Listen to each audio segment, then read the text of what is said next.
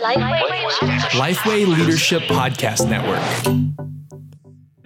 You're listening to the Five Leadership Questions podcast. I'm your host, and today I'm here with Daniel M. Hello, hello. And we have a special guest from down the road. Yeah, a And returning guest. A returning guest. Uh, and, you know, we should be recording at either his place or our place. We should. It's kind We of have shameful. no excuse. No, we really do not have an excuse. It is it is Daniel's last day in the office.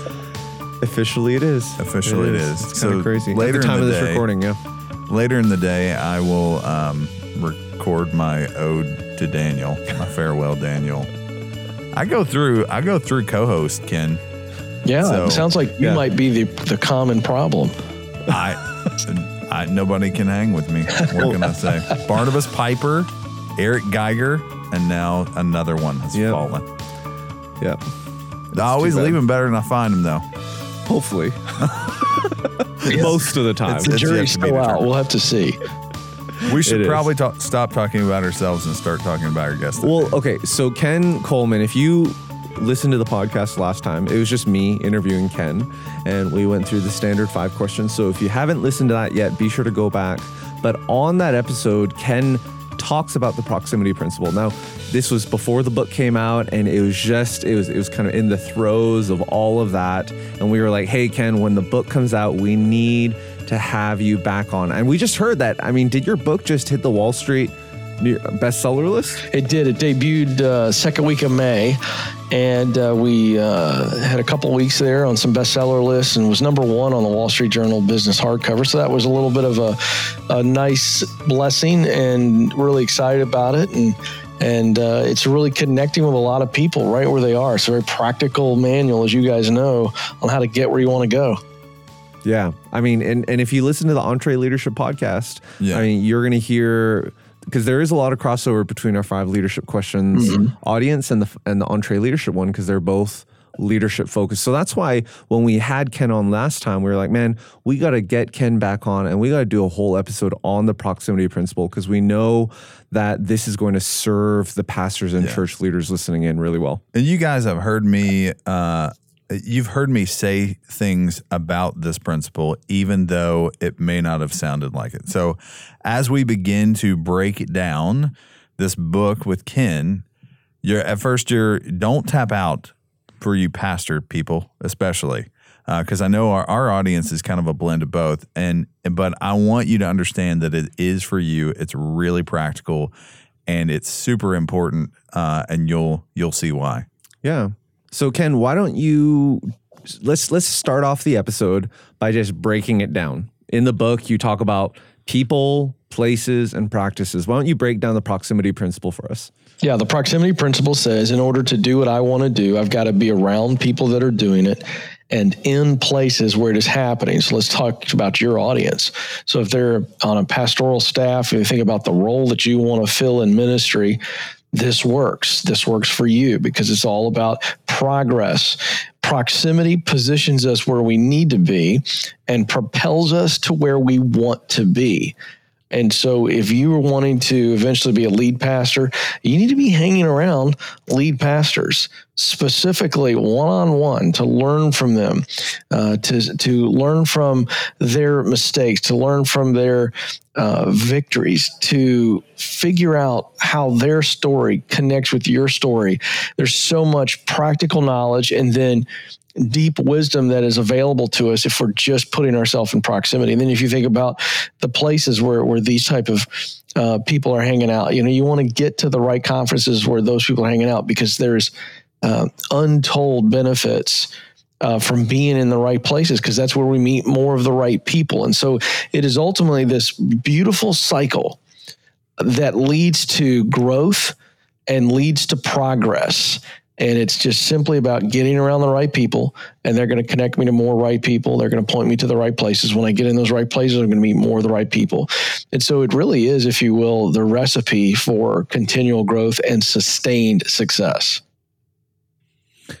Where have you give, give us some examples of places where you've seen this just just to give some you know put put a little bit more flesh around the concept uh, give us some practical examples of how you've seen this both in your life and maybe within the church context as well Yeah. So an example from my life is I started into broadcasting at uh, about the age of 32. And when I say started into it, I mean just, you know, beginning to kick tires and, you know, kind of begin to see what would a broadcasting career look like having no training in it, having no degree in it. And so one of the first things I did was get in the right place. And, and that was a broadcasting school where I could learn the fundamentals and the basics. And it was a eight week program, six or eight weeks and I was learning some of the fundamentals and not only learning the fundamentals, but making some great connections, which led to really the first clear path that I had kind of into sports broadcasting and then, and then redirected over time. And the idea here is, is that you feel as though at times that the mountain is unclimbable and it's just so intimidating. But instead of trying to make it to the top, let's just get to the base of the mountain and let's just figure out what does it take to actually succeed? And uh, let's just let's just worry about getting to stage one of that mountain or let's get to base camp. And so that's an example of how early on for me it gave me some some momentum and and sustained me with those huge huge you know monsters we all face fear and doubt um, and so mm. proximity helped me get clarity that yes this is something that i want to do yes, there is a path. Might take a long time, uh, but when we clarify, we verify. And so proximity allows us to do that. Now let's talk about your audience. I'll take something from my past. You guys know my background. For years, I got the opportunity to be involved uh, with John Maxwell at the Catalyst Conference. He owned it, and of course, partnered with so many great speakers like Andy Stanley and Louie Giglio and Erwin McManus. And in the early days, this thing kind of came on the scene really quickly and exploded. And at one point, at its height, you know, there were 12,000 pastors in the room. And I was cutting my teeth as an interviewer doing the Catalyst podcast. I started it. Uh, from scratch uh, with Gabe Lyons and and and Brad Lomenick eventually came on board with me and co-hosted. Uh, I was doing you know interviews with a-list celebrities at that leadership conference with 12,000 pastors in the round the most critical group of people uh, that you could possibly put yourself in front of. And so it was mm great for me as well but i saw at catalyst the idea of getting in proximity to the right place becoming such a huge issue for so many leaders it was a gathering in the form of a conference and so, obviously, when you're at a conference where you've got some of the leading pastors are speaking, uh, you're going to benefit from that. So that's one example of getting in the right place. But it wasn't just the information that equipped and encouraged the audience. It was the group of people that were there. It became a gathering place, and so many relationships were created. Um, giving opportunities to people to move into different places in ministry, to move up in ministry and and the idea that I'm going to be intentional to be around other leaders in my industry or without excuse me outside of my industry where I am collectively hanging with people who are hungry who want yeah. to get more and do more. And so that's an example of again just a simple strategic move to constantly be scanning the landscape for the right people yeah. in the right places. So, Ken, I love this. I love this because the right people plus the right places equals opportunities, yep. as you say in your book, and it makes it makes so much sense. And I listened to you on the Catalyst podcast years ago. It was like over a decade ago, more than a decade ago, when you when when that all started like 20 years yeah ago. yeah i was at the first one as we've talked about with brad. Yeah. So I, I get it and it makes so much sense and i can see it in your life and see the progression of how god has led you and directed you throughout these years from that start you know broadcasting school and then the podcast and onwards.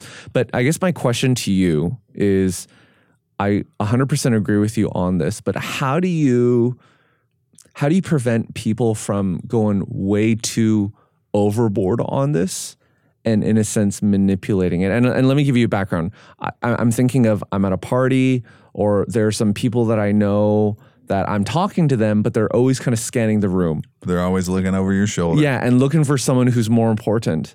And when someone more important comes, they're kind of like, oh, they they finish up and they go. They're kind of those people who just they always seem to be looking for the right people and trying to find the right opportunities, and they're just so searching after that that it feels slimy to me.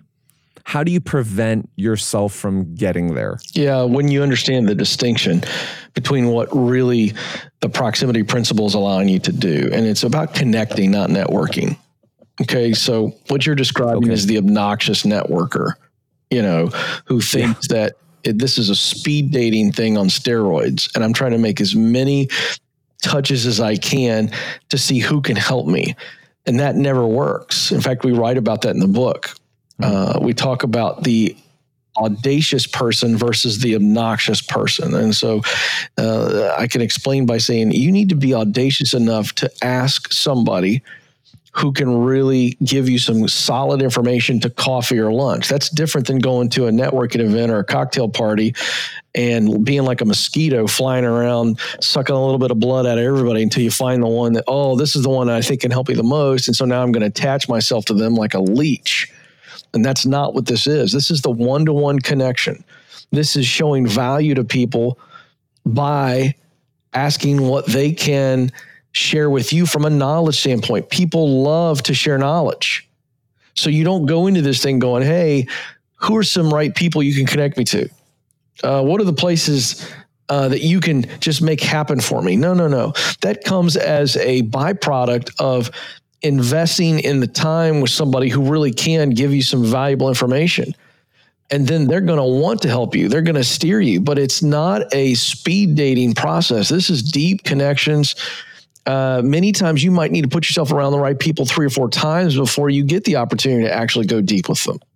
So, for instance, let me give you an That's- example of uh, take an event like Catalyst, which was a who's who. You guys were there. You could walk into that green room, and there would be a who's who in ministry.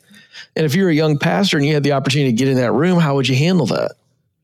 Well, you wouldn't go around, you know, uh, saying, "Hey, this is who I am. It's what I want to do." Who do you know in my area that uh, would be a great connection for me to, to get hired on at a, at a big church? No, no, you're gonna go in there. That and would you're be gonna- horrible. That's your first and last time in the yeah, room. you're going to walk up to Andy Stanley if you get that opportunity. You're going to go, "Hey, Andy, uh, my name's so and so, and this is what I do, and I just want to tell you that I admire you because of this, this, and this. This book made a big, big difference in my life, and uh, I just wanted to say thank you. And I just had one question: what What would you tell a What would you tell a 25 year old you uh, about the uh, ups and downs of ministry? You know, whatever the question is. My point is, you get a moment with somebody like you better ask a really deep question. It's not about you in that moment. You're not asking them to do anything for you. You you look like a human sponge, and if we look like human sponges, not to use the information to advance our career, but to teach ourselves. You look hungry. You look humble, and you you you. Uh, this is Pat Lencioni's book, "Hungry, hung, uh, hum, hungry, humble, and people smart." That's the difference. That's audacious. It takes some audacity to walk up to somebody and uh, say something to them real quick and ask a, a really deep question and see what they do with it. Um, and so, so don't be the person where your head's on a swivel. Be the person who says, you know what, this this guy or gal is where I want to be, and I'm going to buy their coffee or buy their lunch because their time is their most valuable commodity. And then I'm going to honor them and provide value to them by letting them be valuable and just asking their opinion. Everybody wants to share their opinion. They're going to feel very honored. So there's a clear distinction here. This is not a book, as you guys know, that is written on how to be a human mosquito.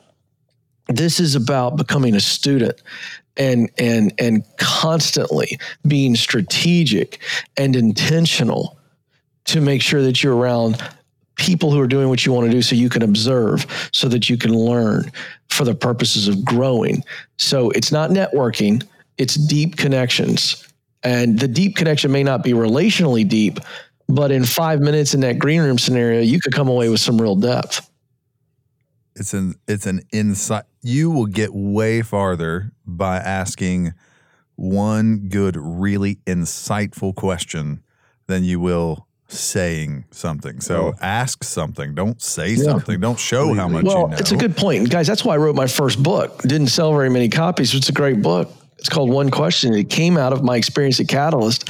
And the idea was i wanted to prove to the audience that if you if you just are prepared whenever you're around somebody that you really admire with one insightful question, you wouldn't believe where that could take you. They might end up spending 30 minutes with you because you had the foresight to honor them and ask them something. It kind of throws them off because most of the time, you know, people want something as opposed to they want to learn something. Don't want something from somebody, learn something from somebody. And you'd be surprised how far that'll take you. Hmm. All right, so I'm gonna uh, really key in on what you've talked about from you know being audacious, not obnoxious. Uh, and early on, um, you're talking about you know pride and fear are are big time limitations. But I wanted to key in on that fear piece because you say you know hey a lot of times it's fear of rejection or or feel fear of failure and sometimes you have to get through some really hard no's to get to a yes can you flesh that out a little bit more because i Yeah. really that was the first thing i dog-eared in the book Yeah, well, it's really true. You know, in this process of using proximity to get on the ladder that you want to be on and then move up the ladder, because that's what really we're talking about in this book. So, for this audience, we've got an accomplished audience, but many of them aren't where they want to be. And even if you are where you want to be, you want to keep growing. I'm living the dream right now, but I am by no means in a mindset where I've arrived. You know, I, I want to keep growing. And so, how do you use proximity? And the idea here is is that um, that you are going to face unknowns on every level. You're just going to face the unknown. And the unknown is what our biggest fear is. You know, it's it's just when you're not quite sure how you're going to get where you want to go, or you're not quite sure what's the right destination. This is where others come in and can really give you the the clarity that you need so that you can confidently step forward. So this idea of the no's, what do you do? Because it's terrifying for everybody to get a rejection. That's another big fear. The unknown's the biggest fear. Rejection and failure are right there behind it. So when you get a no, I got this advice from Soledad O'Brien, the uh, former CNN anchor and reporter. And she talked about early in her career, she had a mentor give her this advice. And it was that when you experience a no, you hear a no, you have to channel that and reframe the no to not yet or not here. And that's a great Right. mindset. And it stinks to get rejected. There's no question about it because it feels personal, even though it probably isn't. It feels very personal. And as humans, we we Todd, what we do is we say, okay, I don't want to feel that anymore. And so we create this protective coating in the form of we won't put ourselves out there anymore. We won't be audacious because audacity leads us to the to the risk or the actual chance of experiencing rejection. Somebody going, "No, you're not the right guy. You're not the right gal." And so what happens is is we protect ourselves from that by making safe decisions and we're, we're no longer audacious. And we kind of sit around waiting for somebody to kind of tap us on the shoulder and going, Hey, I've been thinking about you, Todd. I think you're a rock star and I've got an opportunity for you. You interested? And nobody does that. You also know that I write in the book that the breakthrough for me uh, in my broadcasting career is I had gotten rejected a few times. And so I kind of sat back a little bit and was hoping somebody would notice me on the catalyst stage and go, Hey, where have you been? We need you. And so I sat dormant essentially and only did catalyst stuff for about three, four years. And it was on that back patio where I realized that nobody's sitting around thinking about how they can help Ken Coleman get where he wants to go. Everybody else is going after their thing. I mean, how arrogant is it for me to think, well, boy, I hope Todd notices me. Hope Daniel notices me. Well, that's insane.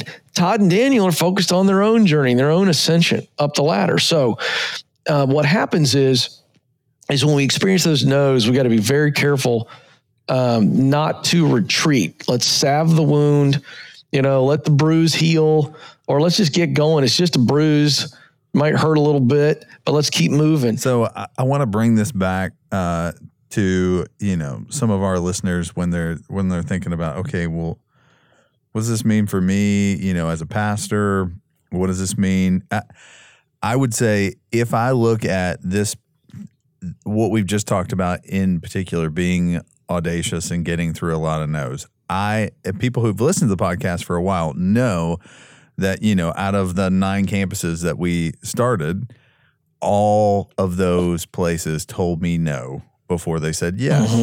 And most of them told me no multiple times before, you know, 2008 hit. And uh oh, most of our donations are gone. Yes, as a performing arts theater, we actually do. Uh, we we are interested in weekly revenue. Um, so we we're suddenly open to you now. And it didn't hurt that you continued having a relationship with us and continuing to, you know, have coffee and continuing to go to lunch once or twice a year um, just to see if the lines were open. Another one, I would say people know that I harp on pastors being part of their chamber of commerce um, because very few are. Now, why is that? Well, fear of rejection. Oh, these guys are business guys. They're not going to, uh, do they really want a, a pastor here? Or what does this have to do with our church or me or, or whatever? And I can tell you that even people that may not treat you terribly well at first, um, when a crisis comes and you've been part of that community for a while, you're going to find effective ministry there. But on top of that, when you're having an egress issue, uh, when you're trying to add uh, parking at your church or something comes up with zoning, you are going to know and the right person to connect with or the person who knows the right person to connect with. And you're going to be very thankful that you are part of the Chamber of Commerce. So it is it is getting past some of those fear of rejection and fear of failure things that are going to help you move forward. And if you're wondering, is this too practical for me as a pastor? No, it's not.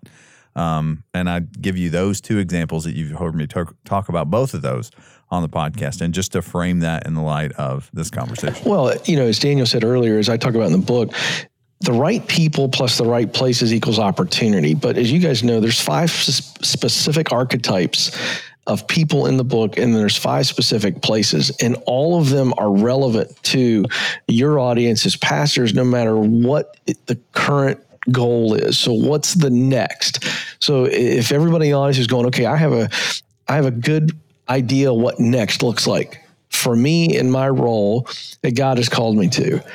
And as you guys know, each of these archetypes in the book are all extremely practical. If you look at the professor, the producer, the professional, the peer, the mentor, all of those people need to be in our lives on a regular basis, depending on the season that we are in, the the the particular result that we are going after. And the professors, you guys know, is not necessarily a classroom professor, but somebody who can teach you what you need in this next season. So, from a leadership standpoint, is there a business leader who will, you know, uh, teach you some some some basic things that you're lacking in leadership. You know, is that is that a professional who you may not be able to sit with, but they've got a podcast or you know they've they do a webinar or you know whatever the situation is, and then who are the other pastors that you really admire. These are the producers. These are the high performing pastors in similar positions that you're in, uh, and they may be half the country away, uh, but you admire them and you can get with them. You know, and then don't get me started on the mentor. I think one area that pastors are the weakest in is is um, having a mentor, somebody who's older than them and walked many many miles uh, in similar moccasins, and it doesn't have to be a pastor. Could be somebody that's just a you know a successful businessman. Uh, but you know, and then the peers. So many pastors are isolated. And as Jim Rohn said, we are the average of the five people we spend the most time with. Now, if, if you just you want to really convict yourself and step on your own toes, folks, you just think about for a second outside of your family. Okay, who are the five people you spend the most time with? And and that has a direct result on your life as a leader and as a person. There's a Harvard study, it's about a 75 or maybe 80 year old study uh, on the value of relationships to our success. And they came out of that study and said that 95% of your success or failure in any area of your life is directly related to the people you are spending time with. Now, that's a sobering thought, but it also ought to be encouraging and, and you know this idea of you know people just rubbing off on you. And and what does that look like? And the environment you put yourself in has so much effect on your ability to lead at it at your highest level. Yeah. So I wonder how much when you talk about the, the proximity principle and and being in proximity and in the power of relationships with that that Harvard Business Review study, how much of that actually you know is is related to us being in proximity to God and in the Scriptures and in spending time with Him, and as as we spend time with Him, uh, God bringing about those relationships and bringing about His opportunities before us. What do you think about that? Well, of course, I agree with that. As you guys know, this is a very practical book on on the right people in the right places. But in the context of what we're talking about, there's no question that uh, that preaches. That's that's just good stuff right there. You know, the power of the Holy Spirit. I mean, these these pastors know full well when Jesus ascends into heaven, he says he leaves i'm paraphrasing he says i'm leaving you so that he the holy spirit can come and guide you. So it's it's interesting that jesus leaves the disciples so that the holy spirit can descend and it is the holy spirit that convicts us the holy spirit that guides us and the holy spirit who gives us the power uh, to be who god created us to be. So there's no question that you know you can spend all the time you want around the right people in the right places but you're not going to truly have the full benefit of those people and places in your life without the guidance of the Holy Spirit, without the power of the Holy Spirit. And you know, I, I think you know there, it, it, this is a very good point. You know, we talked about catalyst earlier. There was a season where we saw personal growth and leadership content explode in the church space, which is great. I mean, John Maxwell really, you know, somebody I worked for for a long time and I have known him for a very long time, and he ushered in a lot of leadership resources in that let business leadership training so that you could be more effective in leading the flock that God has given you to steward. But if we're not careful, mm-hmm you kind of get so focused on all those things and, and we forget, hey, you know, I gotta I got to get where God is at. You know, the, the, Experiencing God study by Henry Blackaby is what popped in my mind, Danny, when you asked that. Yeah. You know, and we need to get where yeah. God is moving and get in proximity where the Holy Spirit's power is on others. And so, yeah, I would add that. You know, if I was going to add a chapter to it, it would be the Holy Spirit. Yeah, Definitely, definitely. Now, before I ask you another question just about career trajectory and next steps and all that, let's just hear a quick word from our sponsor and we'll get into that. Do you ever feel like you don't know where to start with volunteer training? Or if you do, is it hard to get everyone in the same place at the same time? Well, Ministry Grid makes it simple to train every volunteer and leader in your church. With a library of over 3,500 videos and 800 courses, you'll find training for every ministry area and leadership level. From volunteers to leaders to ministry directors, Ministry Grid's scope and sequence of training makes it easy to know who needs what training. And here's the best news of all.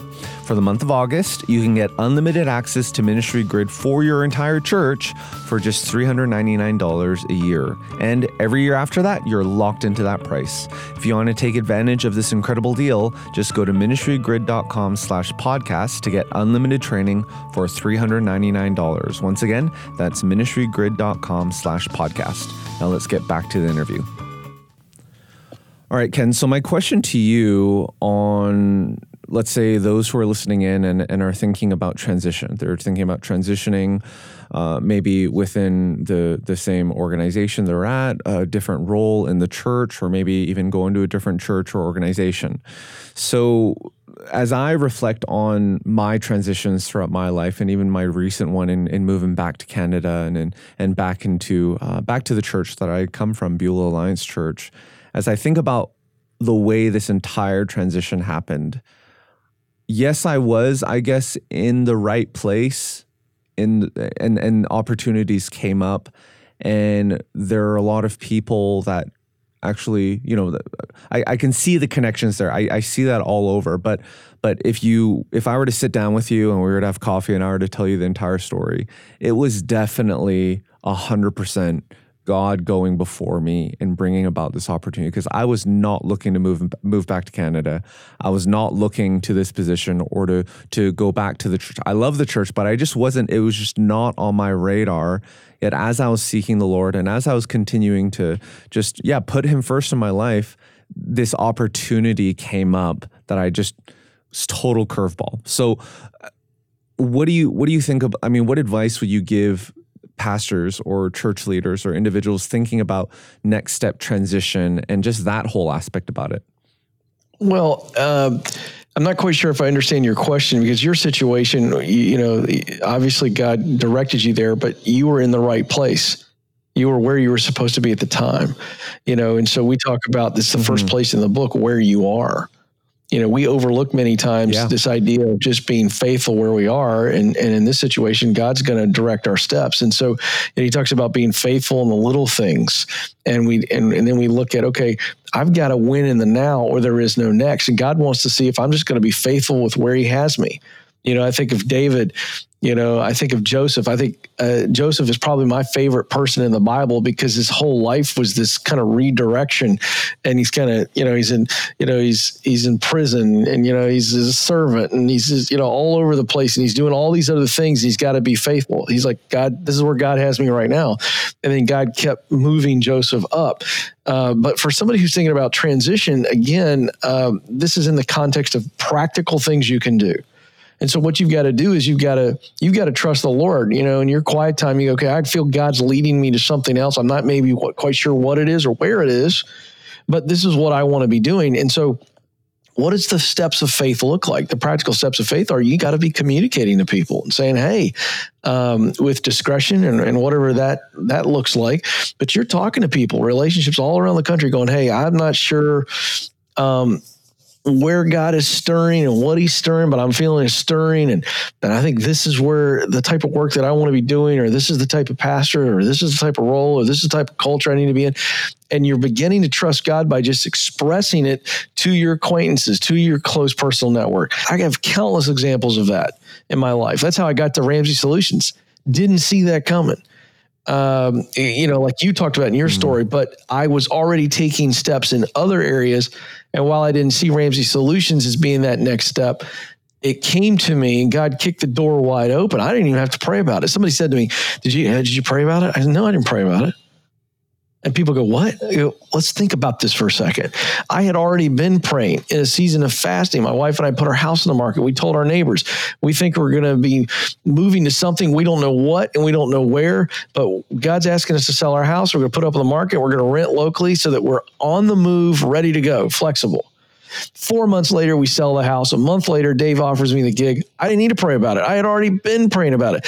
God kicked the door down. I'm not going to go, hey, God, is that you? Did you really do that? I mean, it was obvious. So that would be my comment there is that uh, you don't always have to be specifically knocking on a door but you have to be spiritually and mentally and emotionally all on the same page and putting it out there. And and again, by being around the right people and in the right places.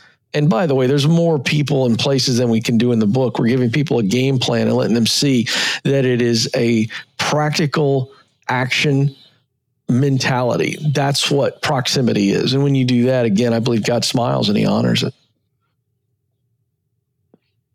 Awesome. So we've talked a lot about uh, to this point. We've talked a lot about the people and the places, um, but there's a third part that you break down the book uh, really well, and that's the practices. So, um, can you, uh, you know, with the with the time that we have left, I want to make sure that we uh, hit that. Can you talk about the practices that go along with the the people and places? What are the things that you know yeah, well, there, as you know, there's a there's a back section, and that's where we go into practices. We talked a little bit about the audacious versus obnoxious. We cover that, you know, how to make sure that you're you're humble as you are hustling. Uh, but I'll focus on one of the chapters there, uh, which I think is so great for this audience, and and and that's this proximity mindset. So, how do we adopt a proximity mindset to where this becomes habitual in our lives? And again, very important to point out. I'm glad you brought it up, Daniel. This is not turning yourself into the RoboCop, you know, jerk that every time you're interacting with people, they can tell you're screening them for whether or not they're important for you. That's not what we're talking about here. You know what I mean? What we're talking about here is, that the proximity mindset um, is about maximizing on the present. And the way you do that is knowing your role, accepting your role and maximizing your role. And I don't even care if you're a senior pastor.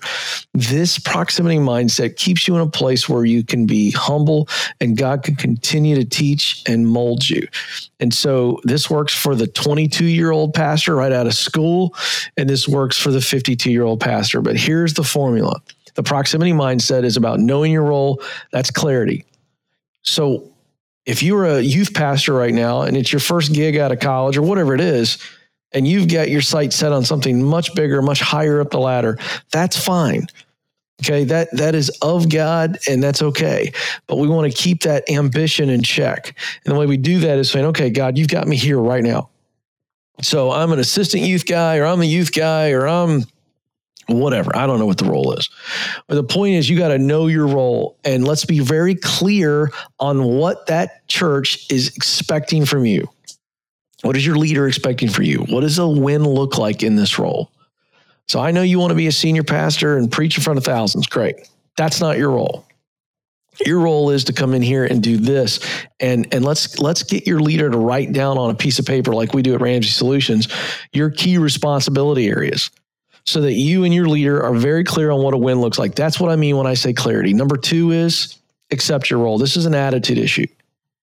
This is, there is no next. God will not honor my dreams and ambitions if I'm not faithful now.